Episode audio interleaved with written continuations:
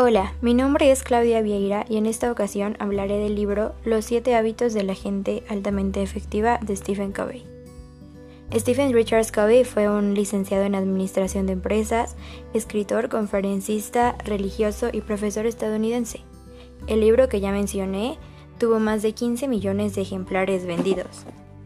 Este autor tiene el respeto internacional como autoridad en el liderazgo, experto en la familia, enseñante, escritor y consultor de organizaciones, y es cofundador y vicepresidente de Franklin Covey Co.